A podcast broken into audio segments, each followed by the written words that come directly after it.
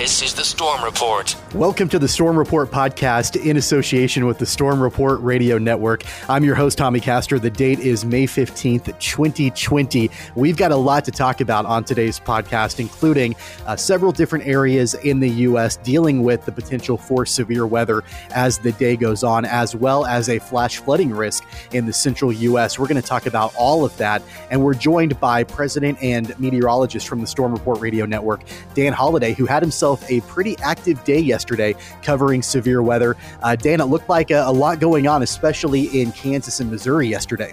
I know this is not, th- I mean, we're not really supposed to sound excited over this, but we had our first tornado in Kansas for the year. And, and people, yeah, actually, storm chasers were excited about that. Absolutely. Yeah. It looked like uh, what tornadoes kind of around the Emporia area uh, last night. Is that correct?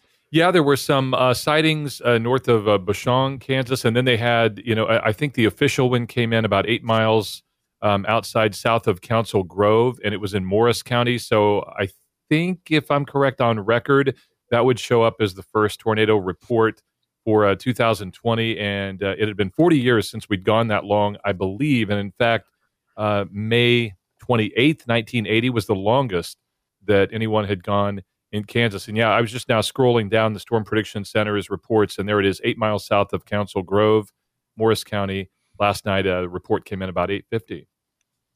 Yeah, and then of course uh, we sort of transitioned from that tornadic threat into mainly a flash flooding threat, especially across eastern Kansas and uh, western Missouri, and uh, you know a, a, lot of pretty impressive pictures and video uh, of the amount of rainfall that uh, that part of the U.S. has seen over the last 12 to 24 hours, uh, and especially in in eastern Kansas, it looks like that threat for more rainfall will continue into the weekend.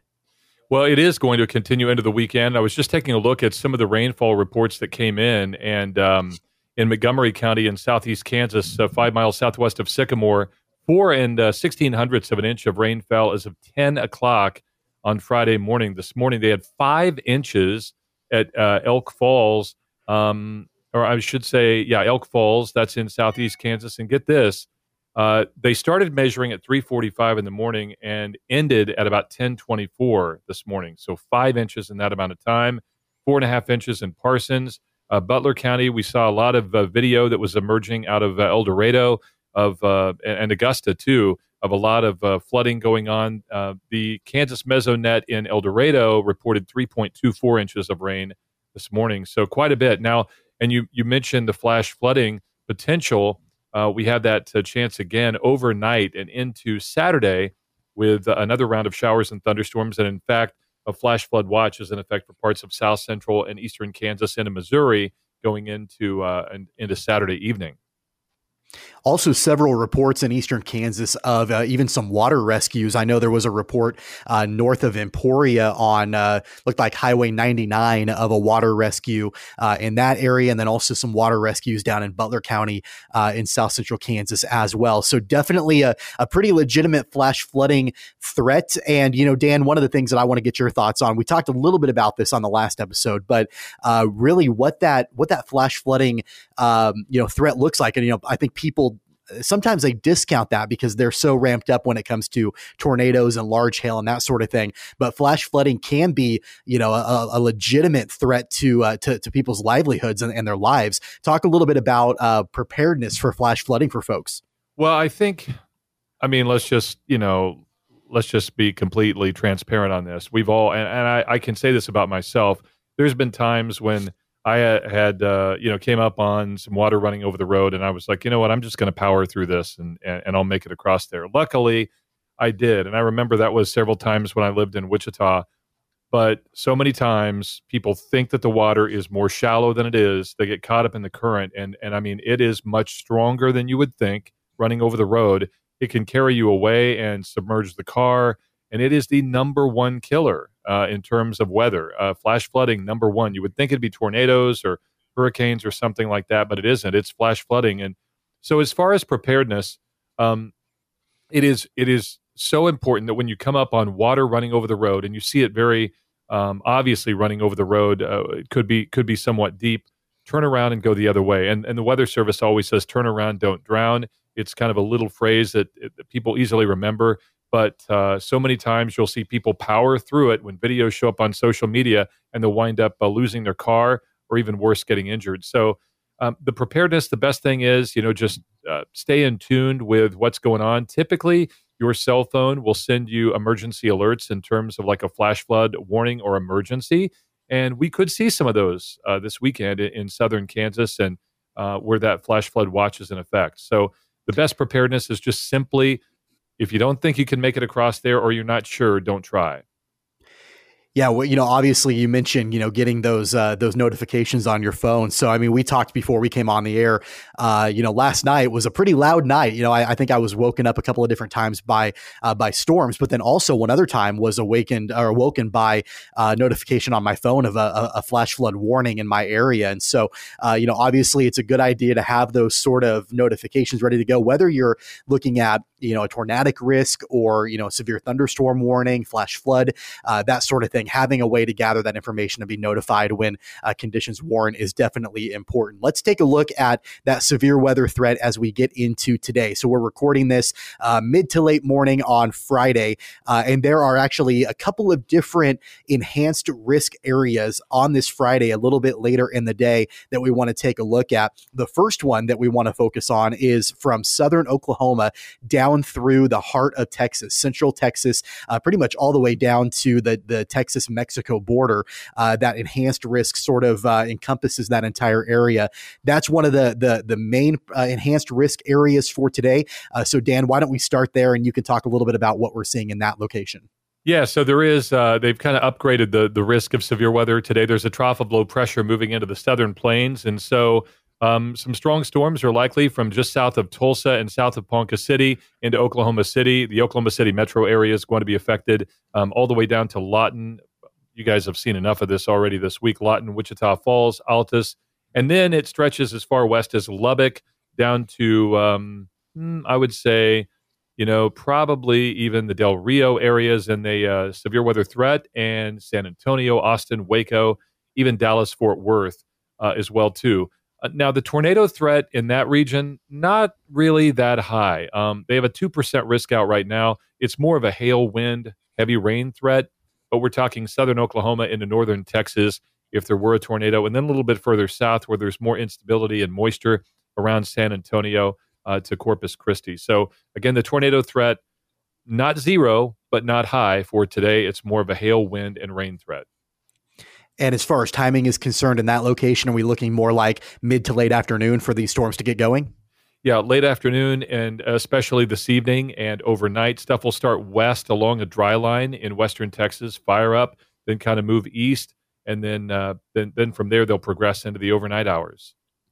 So the other area of the U.S. under an enhanced risk is actually up in the New England area, uh, looking at portions of New York State into Massachusetts, uh, and then even uh, parts of looks like New Hampshire and Vermont as well. Uh, you know, Dan, maybe talk a little bit about that location, and, and it kind of seems like the tornadic risk might be a little bit higher in that part of the U.S. Uh, than as opposed to down in Oklahoma and Texas. It really is. That's interesting too, because you know this is not an area where we see uh, severe weather and tornadoes. Uh, at least this time of year. Typically, it's more like July. They they get it later on when the jet stream uh, migrates a little bit further uh, to the north. But anyway, with that being said, um, yeah, there's a low pressure system uh, moving out of the Great Lakes. It's going to be heading east into the New York Vermont area, and by the time it gets there late afternoon, it's going to warm up, moisture in place. Uh, some of the ingredients in the atmosphere in terms of um, you know, some things like wind shear and such show that there will be some supercells developed from central New York and then move into uh, Vermont and, and, New Hampshire, uh, maybe even into the western part of Massachusetts. So, uh, strong storms, large hail, damaging winds, and folks that live there. If you live there, by the way, or you you travel there from time to time, uh, severe weather is a much bigger deal. It doesn't happen as often. And so, if a power line is knocked down or a tree a tree branch is knocked over, uh, that's that's big talk in the neighborhood. But even the threat of tornadoes, uh, decent today over New York uh, State into uh, again Vermont, New Hampshire, and parts of Western Massachusetts. Yeah, so it looks like that 5% risk uh, for tornadic activity, uh, you know, includes some areas, some cities like Syracuse, New York, Manchester, New Hampshire, Albany, New York, Nashua, New Hampshire, and uh, I've always wanted to say this, Schenectady, New York as well, uh, under the gun for some tornadic activity uh, later on today. Uh, what does timing for, for that area of the country look like, Dan?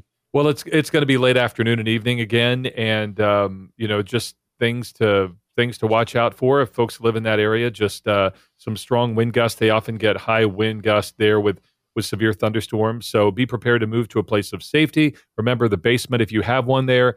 Uh, number one place to go. If not, uh, interior hallway on the lowest floor away from windows. So good idea to just prepare there in case. And even if you live in the Boston metropolitan area, be on the lookout for that. Boston is right outside of the the enhanced zone, uh, but uh, there there is that risk uh, for severe weather in the Boston metro as the day goes on. Dan, you know, one you know, question I have. Oh, by the way, ahead. I was just thinking in Boston they have what is it? Somebody told me there they have the most Dunkin' Donuts, and and and we don't go there for the donuts. We go for the coffee. The coffee is why we go there. That's what they there say. You go. Well, you might have to go there to, to seek shelter too as the day goes on. Uh, one question that I have for you, Dan, uh, and, and, this is sort of unique considering that we have uh, two different areas that are potentially under the gun today, and those two areas uh, and those parts of the country couldn't be any different from one another. You know, folks in this part of the U.S. where we're where we're at in the central U.S. and then down into Oklahoma and Texas, this is nothing new. I mean, they're used to having, uh, you know, especially this time of year, severe weather rolling through. But as you mentioned before, you know, New England, uh, you, you know, usually you're looking more at like July, and even then, the risk of tornadic activity, you know, isn't very common. Uh, I guess discuss the the differences between the, those two areas, and also what folks uh, in the New England area, you know, should be prepared for, especially considering that this is something that's not super common for them. Well, just I, I, would say, you know, the preparation is pretty similar in both locations. It's one of those things where uh, just having a, a, safety plan, knowing what you're going to do and where you're going to go. And right now, you know, um, it would typically be Friday afternoon and evening. Everybody going to after work events or restaurants, and that's just that's not happening right now with with COVID nineteen. So some people are probably working from home. Um, some things are shut down, and so the preparation is going to be a lot different than it would be. The most important thing is if you're caught out on the road traveling from work to home when these storms are going on, um, just try and find, you know, we, we talk about this a lot. And, and ever since 1991, when people saw the video of a couple of reporters that went under the quote girders to hide from a tornado, they thought that an overpass was the best place to go. But um, if you are traveling and there's a bridge or overpass, you encounter hail, or some sort of uh, heavy downpour, uh, it, it we've learned it's the worst place you can be in severe weather. So the best thing to do is find an exit, um, go to some place uh, on the nearest exit, and just ride the storm out until things lighten up. But those are some of the things to keep in mind. Really, whether you're in New England or you're in the Southern Plains, uh, just know where you're going to be at about the time the storms hit. Uh, think about where you would go and what you would do if they were to occur, and that's that's that's really about the best possible thing you can do is just have that have that plan in the back of your mind talking with Dan Holiday, meteorologist from the Storm Report Radio Network on the Storm Report podcast. Dan, as we look ahead to this weekend, uh, are you still seeing an active pattern continuing, or are things going to start to calm down? It seems like we've had several rounds of severe storms in different parts of the U.S. as the week has gone on. What are you looking at for this weekend? Well, I just was uh, I was texting with uh, my friend Nathan Jurgensen, who's also a meteorologist at the National Weather Service in uh, North Platte, Nebraska, and he was like, "Ah, slight risk in our coverage area. Going to be busy tonight because he's working the afternoon shift, I believe." And he was saying, you know, uh, there's going to be some storms form in western Nebraska and on uh, into northeastern Colorado. Uh, one of the things to keep in mind about that is that's that complex of storms will form late tonight, probably, and then roll on to the southeast um, into central Kansas and the southern part of the state and probably be more of an overnight into Saturday morning flash flooding threat. So that would be the start of the weekend. And then once we go into uh, tomorrow, Saturday, there will be additional rain chances primarily in central and eastern Kansas, also down into the southern plains, eastern Texas, Dallas, Waco, Austin, San Antonio again, into the western part of uh, New Orleans, I should say, western part of Louisiana, and even in, all the way to New Orleans And there is a marginal risk of severe storms right now, where a few storms could produce some hail and gusty winds in Kansas City, Des Moines, Dubuque, and again in central um, Illinois. So um, Saturday, not out of the woods in terms of severe weather, but by Sunday, we see a ridge of high pressure move into the plains. Kind of rare for this time in May, and uh, it gives folks a break for a while. There'll be some thunderstorms along the mountains in uh, in Colorado, but the stronger severe weather pattern will move into the Ohio Valley and out of Kansas and Oklahoma. So it does give people in the nation's midsection a chance to dry out on Sunday we would be remiss to not mention uh, what's happening down in the southeastern part of the U.S., down in, in southern Florida. Uh, we, we, talked a, a, lot about flash flooding and heavy rainfall in the central U.S. That's happening down in Florida as well, especially in the Miami area, where the first storm of the hurricane season is likely to begin to form. And there is a chance that this, uh, this, uh, system uh, could be uh, turned into a, a, named storm, and that would be what uh, the first uh, Arthur, I believe, is the name. Uh, so, Dan, talk a little bit about kind of what we're seeing down in southern Florida. Wasn't that a that was uh, the theme? Christopher Cross had that song in the movie Arthur, right? The best that you can do. Yeah, when when you get caught between the moon and New York City. Um, yeah, just happened to cross my mind when you said Arthur, the movie. I know it's kind of old school, but anyway, I was just looking at this from the National Hurricane Center, and you're right. Um, yeah, this disturbance is uh, dumping rain on the Florida Keys. Um, beautiful place to go, but not when it's dumping rain. And and then it's also affecting Southeast Florida, Miami, places like that, and going to continue. Um, there is, I noticed that there is some high rip current uh, risks that are issued along the Florida coast all the way to Pensacola. Um, so people that want to plop in the water and enjoy that this weekend, probably not a good idea because the the uh, the surf conditions and rip currents are going to be very dangerous along the southeast U.S. coast and even on into uh, the Gulf Coast as well too, just for this active pattern. And the uh, latest information from the National Hurricane Center said um, there's an 80% chance of this uh, formation to occur over the next 48 hours. Um, so yeah, it, it could obviously turn into a storm. That's early in the year, but June 1st is kind of the official kickoff to tropical season. So, all in all, we're not that far away, but yeah, it's going to give some rain to parts of Florida that have desperately needed it. So yeah, folks down in Florida definitely keeping an eye on uh, what ends up happening and developing with that system. And then of course, uh, the the most immediate threat today looks to be in New England and then uh, southern Oklahoma through the heart of Texas as well. Before we wrap up this podcast, we do want to mention what happened on this day in weather history on May 15th back in 1968. Now we talked about Florida. We're going the complete opposite now and going into Alaska. That a tornado touchdown southwest of Anchorage, Alaska. It was was one of just four tornadoes reported in the state of Alaska since 1950. So we have not talked about Alaska at all today. Things look to be pretty calm up in that area, but on this date back in 1968, uh, tornado touchdown southwest of Anchorage. So uh, well, that's uh, what happened on this day in weather history. You know, here's something to add to that too. On Monday, it was 77 degrees in Fairbanks, Alaska, and it was 44 in Dodge City, Kansas. So if that wasn't upside down, man. There, there you go. Yeah, no, absolutely for sure. So we'll make sure to keep an eye on uh, everything going on, uh, not only in New England but also down into Oklahoma and Texas. Before I let you go, Dan, uh, I did this on the last episode. Want to uh, want to ask you about this again for folks, especially in Oklahoma and Texas, if they want to uh, listen to uh, storm coverage as conditions warrant as the day goes on. can they hear you? Can they hear the storm report? What does that look like? Well, they can hear forecast updates on a number of stations, and I'll tell you, there's there's a lot of numerous stations across the Panhandle, um, and also um, let's see into southwestern Oklahoma. Um, you know, and and frequencies I don't have right at hand right now, but I will tell you that just uh, you know just having your radio up and on and ready to go to uh, a place of information at a time like this is important. So remember, AM FM radio is your companion through one of these types of situations, and you know, if you if you have a NOAA weather radio with AM FM on it, that's awesome too, and you can always get your alerts through those, kind of a backup to the cell phone alerts that you receive as well.